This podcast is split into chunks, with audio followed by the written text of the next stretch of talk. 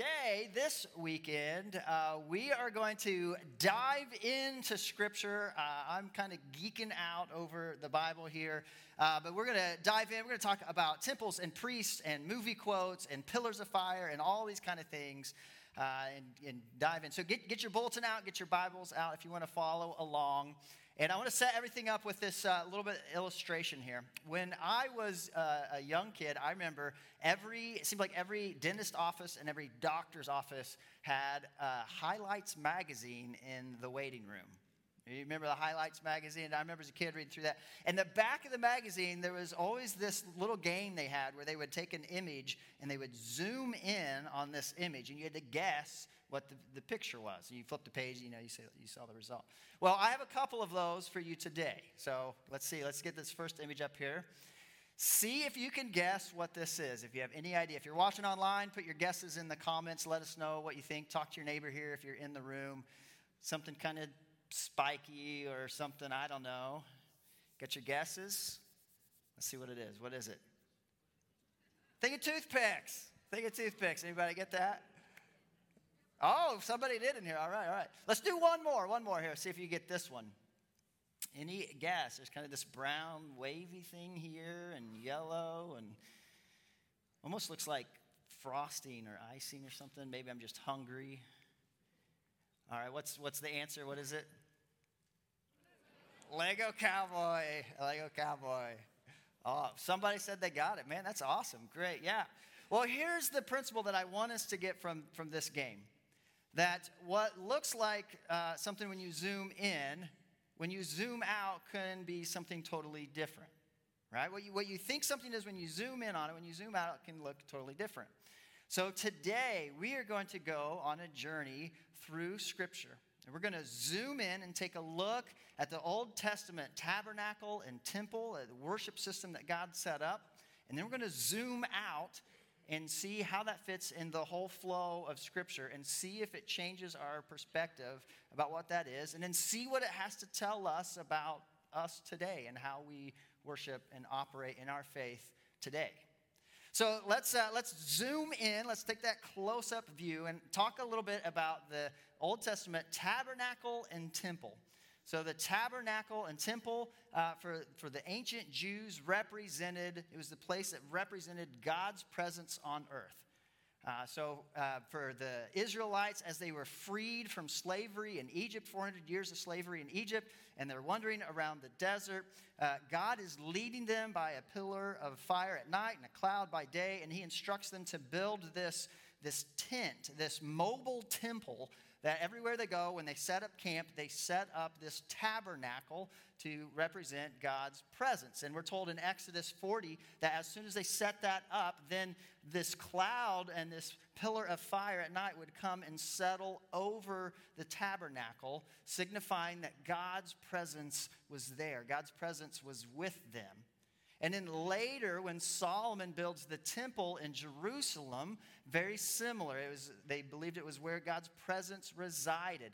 We're told in Second Chronicles 7 that uh, Solomon dedicates the temple and he prays, and this fire comes down from heaven, burns up the sacrifices, and the glory of the Lord fills the temple. God's presence filled the temple. Right? So for the ancient Jew, the tabernacle and the temple represented God's presence with them, God's presence on the earth. And there is all, like, it, as you read through scripture, there's all kinds of very, very specific instructions about how to build a tabernacle and all the furnishings and what the temple and the size and all of these things. I'm not going to go into a ton of that detail, uh, but it all speaks to this, this imagery, this representation. But I do want to let you know the layout, general layout of the temple was kind of this three part layout. Uh, in, in, the tabernacle as well. You had the courtyard, you had the holy places, this is where um, the priests offered uh, sacrifices and they did worship. And then you had the Holy of Holies, or the most holy place. And this is where they believed God's presence resided. And there was a giant curtain that divided the Holy of Holies from the rest of the temple. And it's the idea like um, this separation, like God is with them, but there's this separation, this giant curtain and only once a year did anybody ever enter that. It was the Day of Atonement. The high priest would uh, perform all these rituals and it would enter in to offer the sacrifice um, for the sins of the people. And then the rest of the time, no one entered that space where God was. So you had this temple, this tabernacle, this space where God's presence resided. And then you have priests that worked and operated in the temple system. And they, the priests were kind of this connection between the people and God. Right? They represented God to the people and the people to God. And the people could go, if you wanted to worship God, you would go to the temple and you would offer your sacrifices, and the priests would help you in your acts of worship. Right? And so for the, um, for the ancient Jew, that was the, the center of kind of their religious activity was the tabernacle and then later the temple. And so, as you read through, there are some things about the temple system and the tabernacle system that are very foreign to our modern context. But there's also some things that really aren't that foreign, right? I, mean, think about, think about your, your Sunday morning, right? You, you come to a building and you walk in the outer atrium and then you enter the holy place where worship occurs. And then up here is the Holy of Holies, where somebody who works in the temple helps lead you in worship and helps lead you in your sacrifices, right? Right? I mean, in some ways, how many of us operate and think about church and worship in the modern context is really just kind of like a modern version of this temple system. But remember, when you zoom in on something, it can look one way, and when you zoom out, it may seem like something totally different. And so I want to zoom out and then take this theme of the temple uh, and priests and see how does this rest of the Bible, how does this, this theme get woven through the rest of the scripture? And does that change how we see kind of the Old Testament perspective of the temple? And so, a couple of, a couple of things just to help you understand, um, you know, how the Bible is put together and how the authors of the Bible put things together. You have to understand that uh, they, they are not modern thinkers, right? We, modern thinkers, we think in terms of definitions and bullet points and, you know, describing and this is what it is and this is a definition and this is what it means. Ancient writers talked a lot more in terms of images and metaphors and then they like to connect those images and those metaphors together and build upon them. And so ancient writers would do a thing where they would take um, a word or a phrase from a previous metaphor, a previous idea, and they would, they would drop it in what they're writing, kind of like to, to bring back the, the reader to the previous thing, you know. And it's um, Tim Mackie of the Bible Project talks about uh, that in terms of, he calls it a hyperlink. You know, like when you're on a website and you click a hyperlink and it opens up a whole other web page. That's kind of the idea. Like biblical authors would use a word or a phrase to get the, the reader to jump back to this other idea, to open this other kind of context up. In our modern world, we don't have a, a lot of things like that. I think the thing that comes the closest to that is actually movie quotes. Right? When you quote a movie, right? Think about this. Um, there's no place like home. There's no place like home. Or life is like a box of chocolates, right? Um, do you want to build a snowman? Right, right. Um, what is the airspeed velocity of an unladen swallow? Um, why is the carpet all wet, Todd? I don't know, Margot. Uh, shaken, not stirred. Right? Just keep swimming, just keep swimming. So, what happens when you say a movie quote? It's amazing, like just a few words. And if you've seen the movie and if you know the quote, I say it, and then instantly your mind goes to that movie. And you, uh, you see the context, you understand everything that's going on in that movie. And if you haven't seen the movie, you don't know the words, then everything I just said is a bunch of rubbish. And you're just like, what is he talking about? You know? That's how that's the way it is with Scripture. And so, for, for many of us that aren't so familiar with the Bible, we read through and we miss those, those cues and those contexts. And sometimes we're just like, this just makes no sense. What's going on here? But for an ancient Jew who grew up memorizing the Torah, the first five books of the Old Testament, they had to memorize that as kids. And then they grew up with these feasts and these celebrations where every single day and year after year after year, the same stories were told over and over and over again.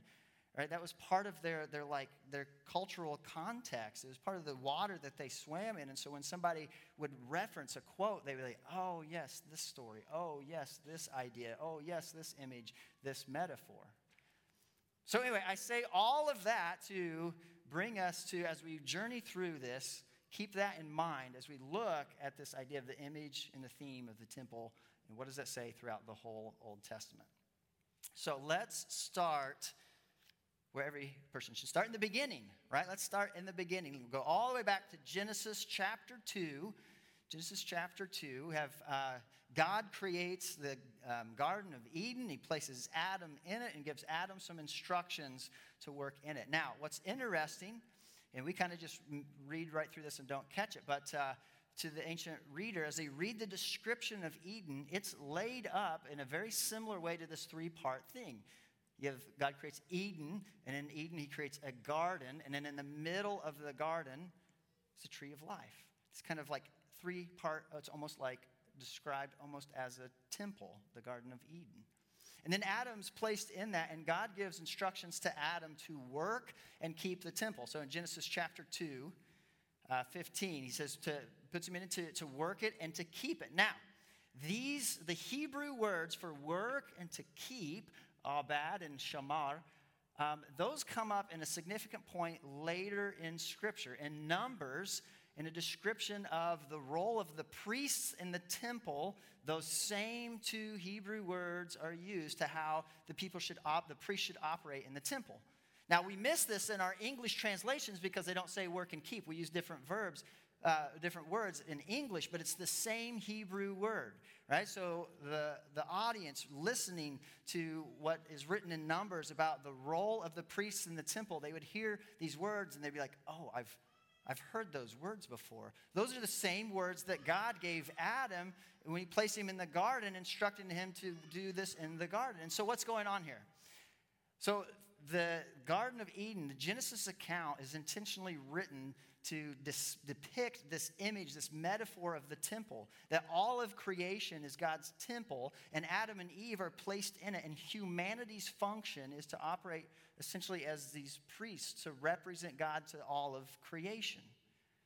And then the temple is intentionally um, set up not to be the ideal mode of worship, but to actually point back to the garden. And there's all kinds of things in the furnishings of the temple and the uh, equipment used in the temple that has images that point back to the garden.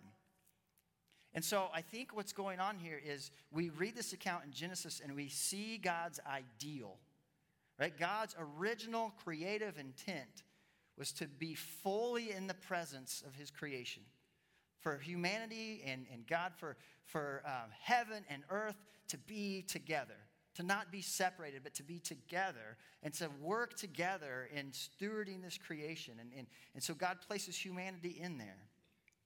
But as you read through Genesis, you get to Genesis 3, and you read that Adam and Eve choose their own desires instead of God's ideal, and sin enters the world and fractures that relationship.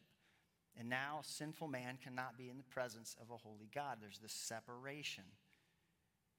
And so then along comes the temple system, which is a way for God to still let us know that his presence is, is here His presence is with us, and we can have some sort of interaction with Him through these sacrificial systems, through these acts of worship.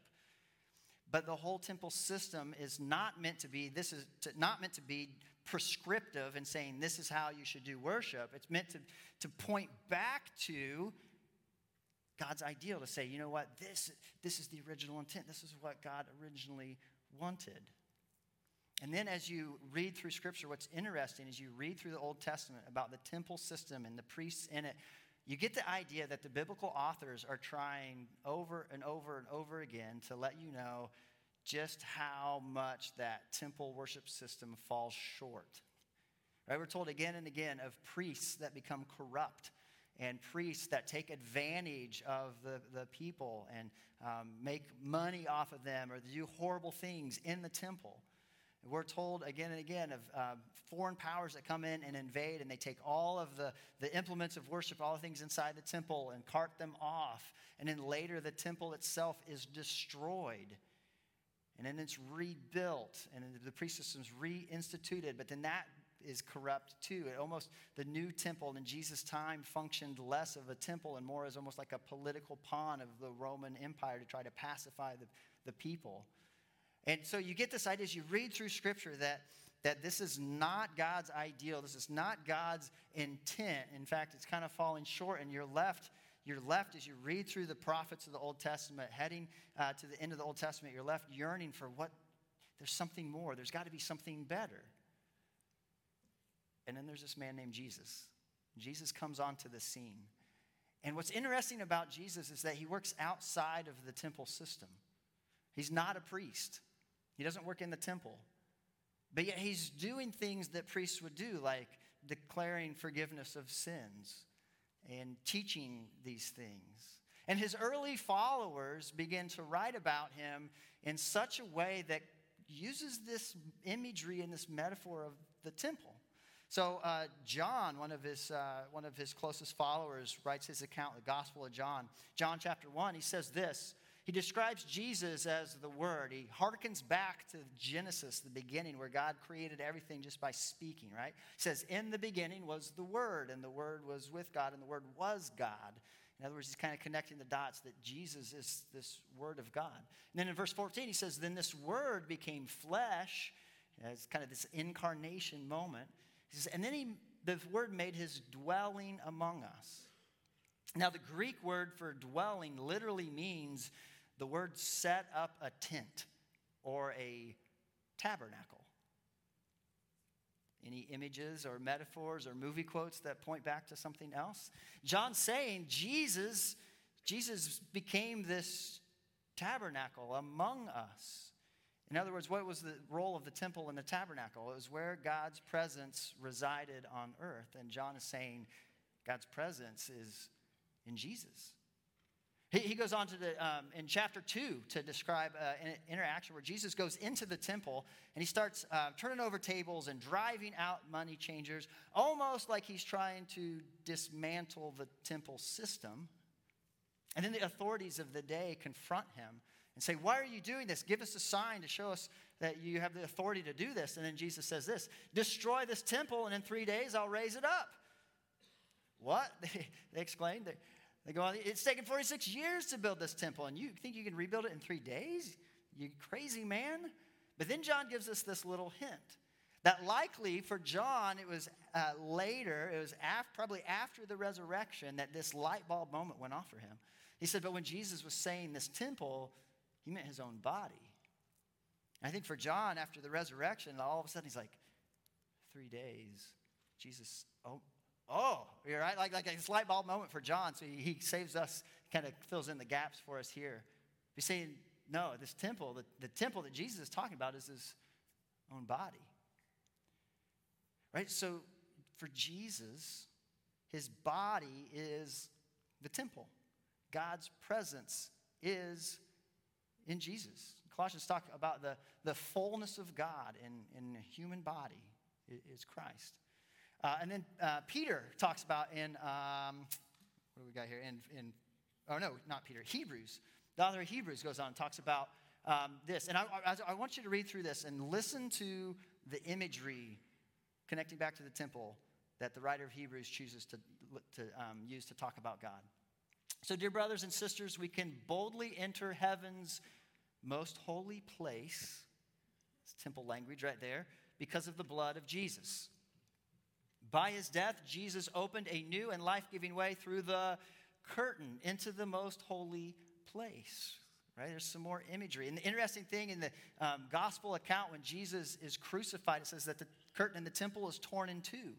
This curtain that divided God's presence from humanity is now torn open. And the writer of Hebrews picks up on that and he says that, and, and he allows us to enter into that holy place. He says, since we have, now he, then he shifts the metaphor Instead of talking about Jesus as a temple, now he says, in Jesus not only is a temple, but he's also the priest who works in the temple. Jesus is the great high priest, the high priest who would enter into the most holy place and offer the sacrifice to atone for the sins of his people.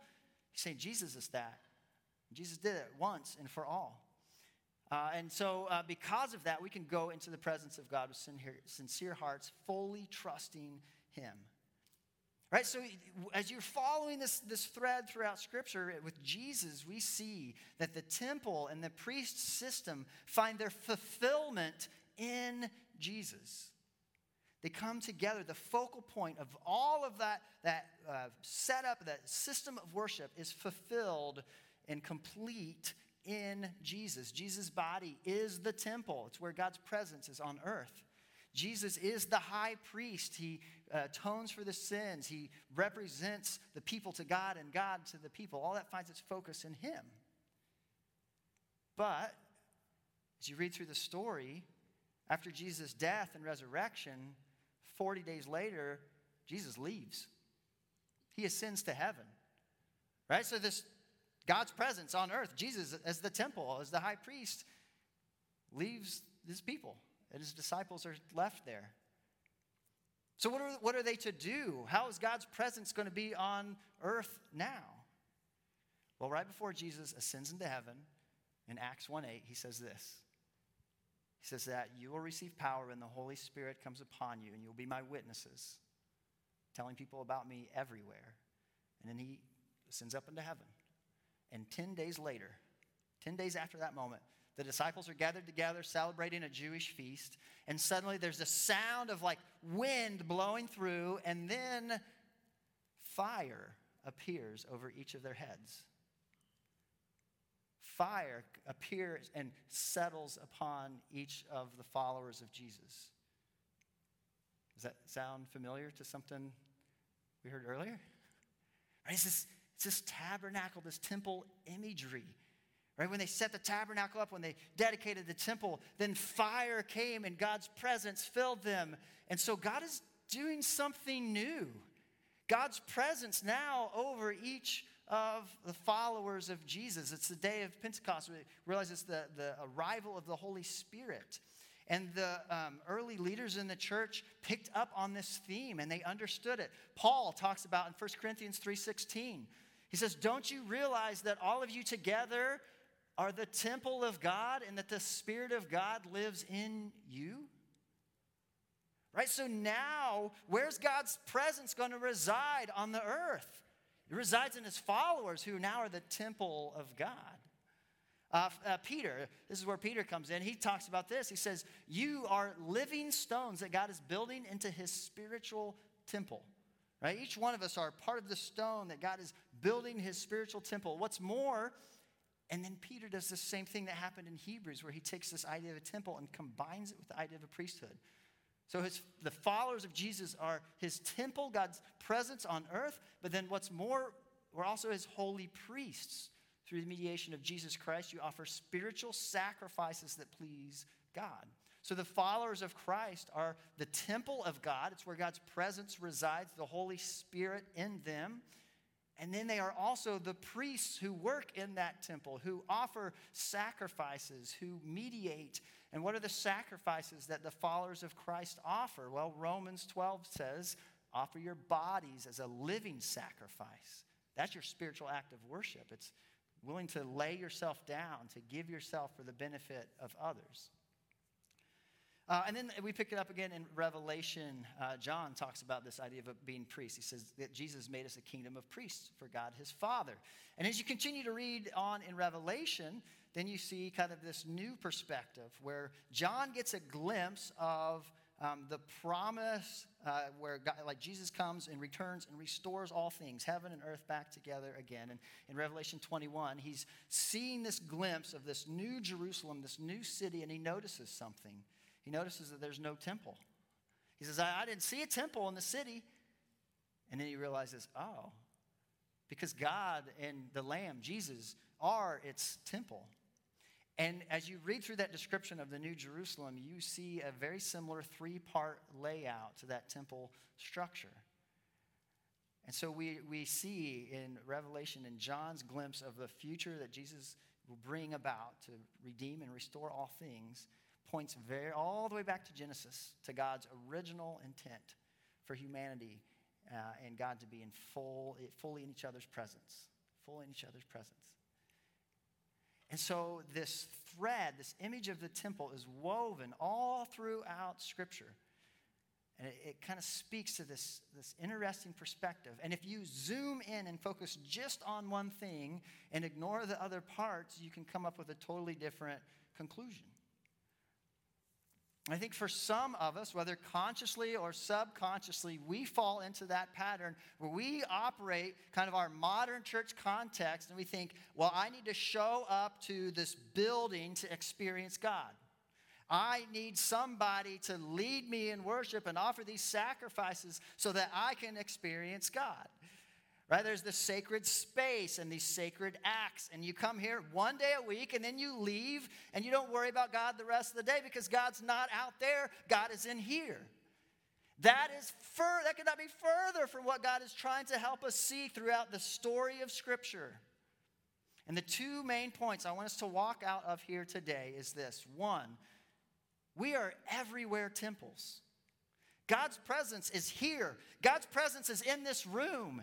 But it's not because of this room, it's because it's full of followers of Jesus who have God's presence in them, right? Us together are the presence of God. We are His temple. The Holy Spirit lives in us.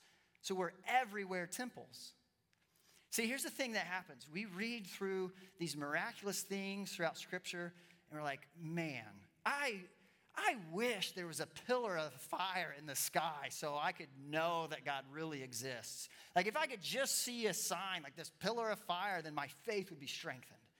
Or we read the New Testament, we say, man, if I could just see Jesus, like if I could just talk to him and I could just touch him, like then my faith would be strengthened. But here's the amazing thing we don't have a God in front of us. We don't have a God beside us. We have the Holy Spirit in us. In us.